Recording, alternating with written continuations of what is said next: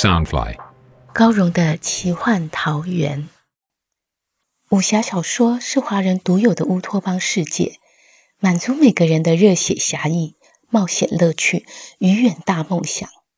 高荣的奇幻桃源是一个以高荣武侠小说连载，加上一点点创作解说的单元。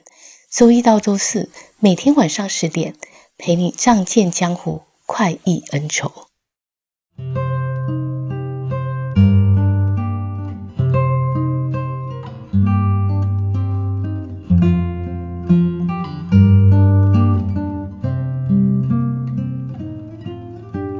欢迎来到高荣的奇幻桃源。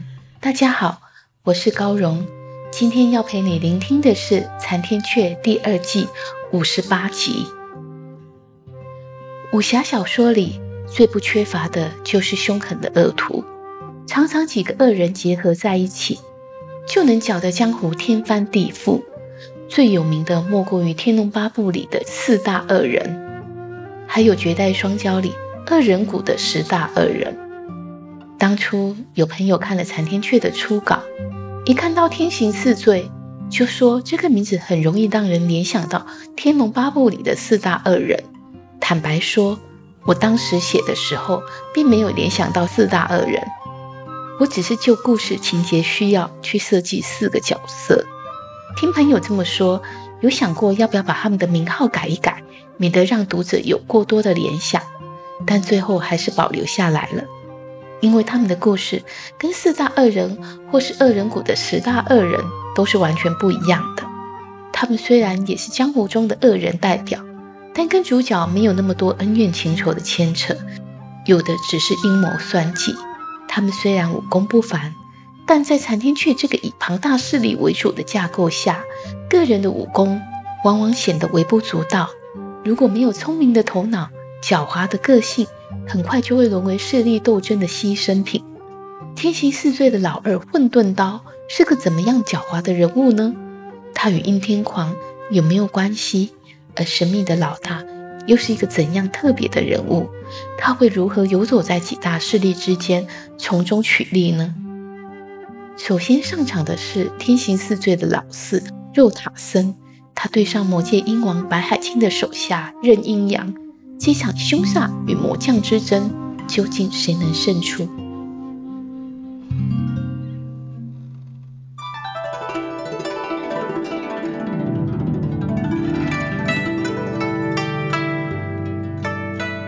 江爷剑阁的比武擂台上，一个凶煞，一个小魔头，凛然对峙。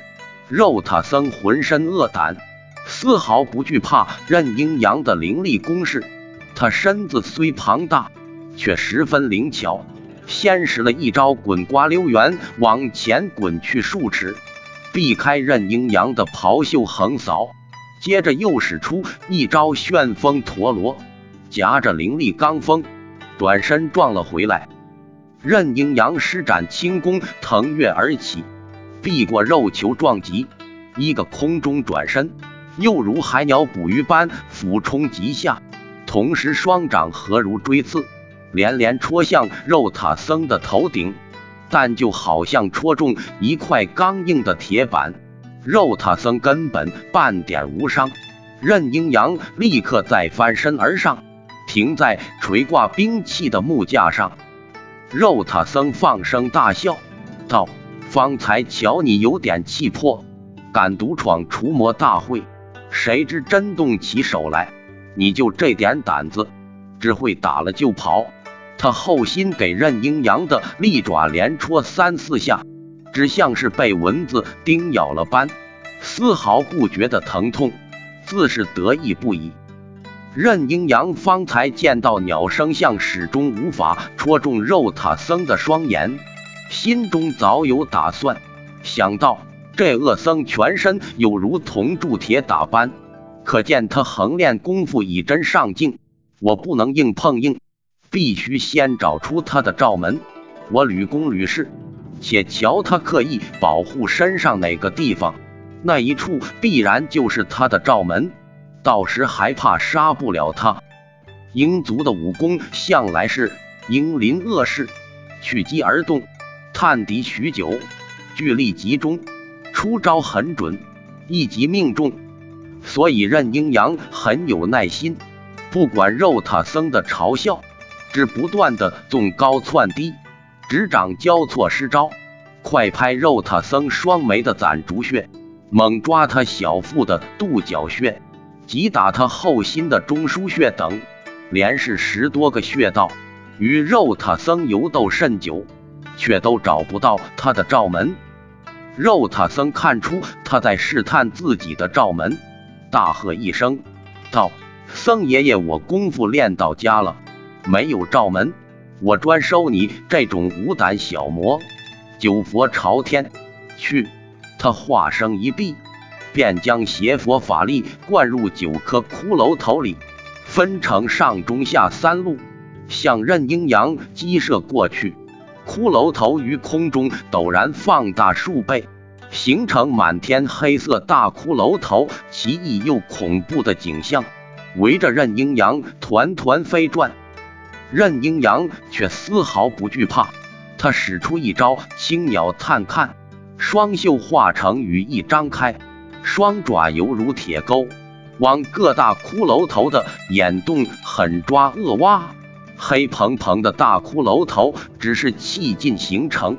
真正小骷髅头果然是藏于大骷髅的眼洞之中，被任阴阳的利爪这么一挖，瞬间一颗颗小骷髅头都碎成粉末，大骷髅头也跟着化作缕缕黑烟消散不见。不一会儿，九颗骷髅头只剩下五颗。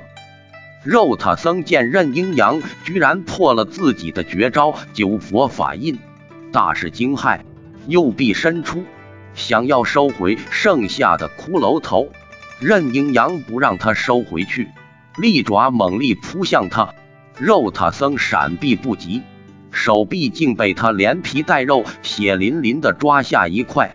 这一下奇击虽重，却未伤及筋骨。肉塔僧咧嘴一笑，双指插入一颗骷髅头的眼洞之中，再度以骷髅头为拳套。重重击向任阴阳的腰腹，任阴阳侧身一闪，飞绕到肉塔僧的头顶上方，身子一个倒转，头下脚上的右手钢爪往下倒勾入肉塔僧的双眼。肉塔僧见对方的利爪又来戳自己的眼睛，立刻重施故技，颈子发出极细微的咔啦一声，脑袋又咕噜噜的转了半圈。但任阴阳已经有了鸟生相的经验，左手爪早探至另一方，待他双眼自动送上。肉塔僧连忙双眼一闭，任阴阳这才发现他竟连眼皮也练了硬功，一戳之下如遇铁片。肉塔僧咧嘴哈哈一笑，骷髅拳套猛然高举，向任阴阳打去。哈哈哈，呃。肉塔僧的笑声却戛然而止，众人看不清发生何事。只见肉塔僧喷出一口鲜血，任阴阳的左手已插入肉塔僧的大头与身子之间。任阴阳收回血淋淋的左手，在肉塔僧的圆头顶上使劲擦拭了两下，飞起右脚，将圆球踢滚下台，接着负手而立。不可一世的睥睨着台下众人。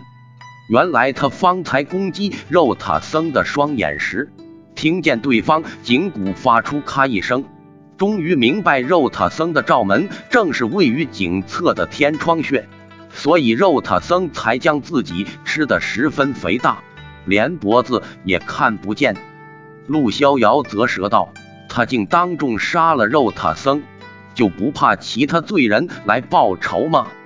风小刀道：“只看他的手段，就可以想见白海清的厉害。”话儿望了月孤雁一眼，道：“公子，这任阴阳胆子真大。”月孤雁道：“他的武功虽然差了些，气魄却不在白海清之下。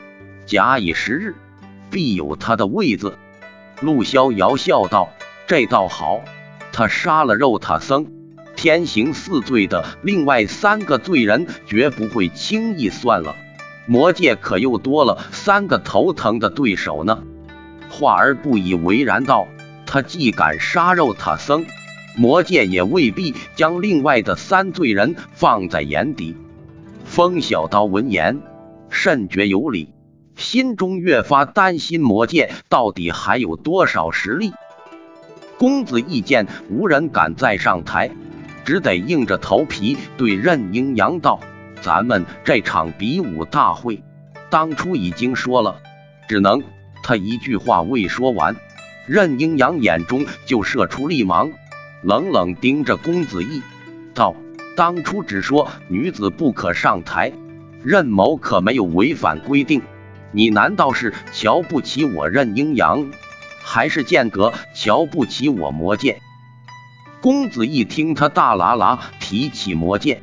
心口一紧，一阵冷汗凉上背脊，咬牙硬撑道：“这个，这个，可咱们还有个任务。”任英阳冷笑一声：“不管什么任务，我魔界全包了。”众人皆知这任务是护送兵刃至无间岛，如果让魔界担此重任，岂不是请阎王当大夫，让小鬼开药帖？实在是荒天下之大谬。台下传来一道声音：“义兄不必烦恼，让老夫来吧。”说话这人飞身到了台上，群众不禁爆出如雷掌声，大声呼喝道：“是田文慈老师，竟然如缘的原主田文慈老师！”众人盼了许久，才盼到正道高手，心情终于安定不少。都高声喝彩。此老如六十余岁，乃是与青衣空舍关庙道长齐名的净人如元元主。他双目金光内敛，两边太阳穴高高鼓起，显然内功十分深厚。他一上台即对台下颔首微笑，向任英阳微微颔首，俨然一派宗师气度。任阴阳微一欠身。冷冷道：“我这个小辈就先向田老师进手了。”他行礼后，随即大喝一声：“实为阴阳！”他双臂运劲，双袖展扬，掌位道：“风先至！”一掌打向田文慈的胸口，掌力迅猛至极。田文慈滑行向后，避过他的攻击。任阴阳一掌击空，随即展开快攻。一掌快似一掌，一爪猛似一爪，满场掌影飘忽，虚实交错，利掌之中又有爪功，指爪间还发出绵密的骨节撞击声，塔塔塔塔，就像豆大的雨声击在屋顶上，配合他狠厉的身法，形成节节不休的催命乐音。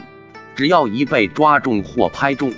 必是摧筋裂骨、渡破长帆，这样邪异的武功，实在让人心惊胆战。反观田文慈，无论对手如何急攻，他双脚始终只优雅地踩着六艺行书的招式，以身子为笔，在地上写出各式行书，时而前滑后移，时而左掠右飘，显得翩翩自如，气定神闲。六艺行书乃净门如元独有的奇妙步法，取自儒家六艺里的礼、乐、射、御、书术中的书字诀。话儿一到，这老先生好似在地上写字，就恰好能躲过任英阳的攻击。月孤雁还来不及回答，千文生已经滔滔说道：“他写的是知止而后有定。”定而后能静，静而后能安，安而后能虑，虑而后能得。物有本末，事有终始，知所先后，则近道矣。风小刀道，承前辈指教，原来大学之道也可融入武学，不仅是文字，就连意涵也能相通。田老师始终安定而静虑，有所先后，从容不乱。倒是任英阳十分急躁，反而离了道。千文生越发得意，拍拍风小刀的肩，笑道：“孺子可教，孺子可教。你常请教我这见闻广博的前辈，必能大有进境。就算比不上风少侠，能及得上他一根小指儿，也算不错了。”